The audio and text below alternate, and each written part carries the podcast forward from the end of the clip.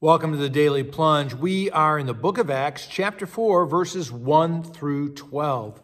Now, after they have healed a lame man who had a life of nothing more than begging, after they are preaching the power and the hope that are found in the crucified and risen Jesus Christ, the folks running the temple stop them while they're still speaking. They run up to them and they don't like what Peter and John are preaching. They censor them. They cancel their message because they throw them in jail. They're canceling their message. And they say that what they're preaching, that Jesus Christ is raised from the dead, that it's a falsehood, that they're li- that these are lies. And these folks that seek to shut them down, after all, are the same folks that put Jesus to death. It's Annas and Caiaphas who are responsible for putting on the kangaroo court that tried Jesus and, and handed him over to the Romans. And even though their message is censored, it tells us in verse 4 that many people came to believe their message and believe in Jesus Christ. Thousands did.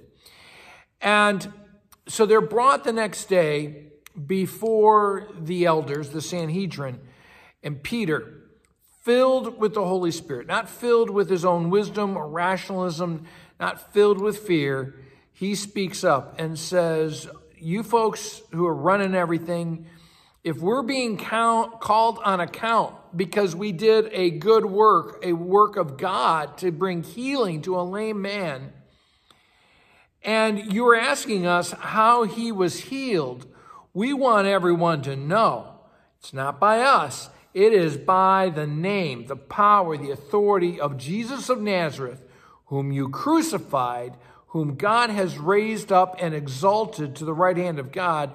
That's how this man stands before you healed. And it really is an affront because the man wasn't healed by their work there at the temple. It was healed, it was, he was healed by the work of Jesus Christ. And they want to censor the message of Peter and John that says, There is no other name by which people are saved, that we are saved through Christ alone. They don't want that message.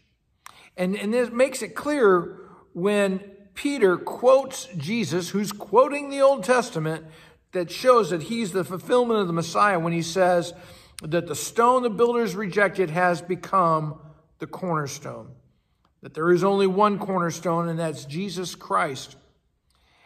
And so, as he says in verse 12, salvation is found in no one else. Salvation is found in no other name than in Christ alone. And I want you to think about how today folks running things still want to shut down the, the healing message of the church. They want to censor that salvation is found in no other name than in Jesus Christ alone. And I want to ask you do you seek the healing and the power for your life in any authority other than Jesus Christ? Because if you're a Christian, I invite you to get back on track, to come back to the cornerstone or do you seek healing in no other name but Jesus? Well, have a blessed day. Thanks for joining us today for the Daily Plunge. We hope you hear the Lord speaking into your life. We invite you to subscribe so you can receive this plunge into the Word daily. If you found inspiration from this daily devotional, why not share it with someone you know? It is available in video on Facebook and YouTube and in audio format on Apple iTunes, Spotify, and everywhere your favorite podcasts are found. If you want to help support this ministry, go to Apple Podcast and give us a short five-star review. Finally, we invite you to join us for worship on Sunday mornings at St. John's Lutheran outside Fort Wayne, Indiana. Check out our website at sjlt.org. May the Lord bless you this day.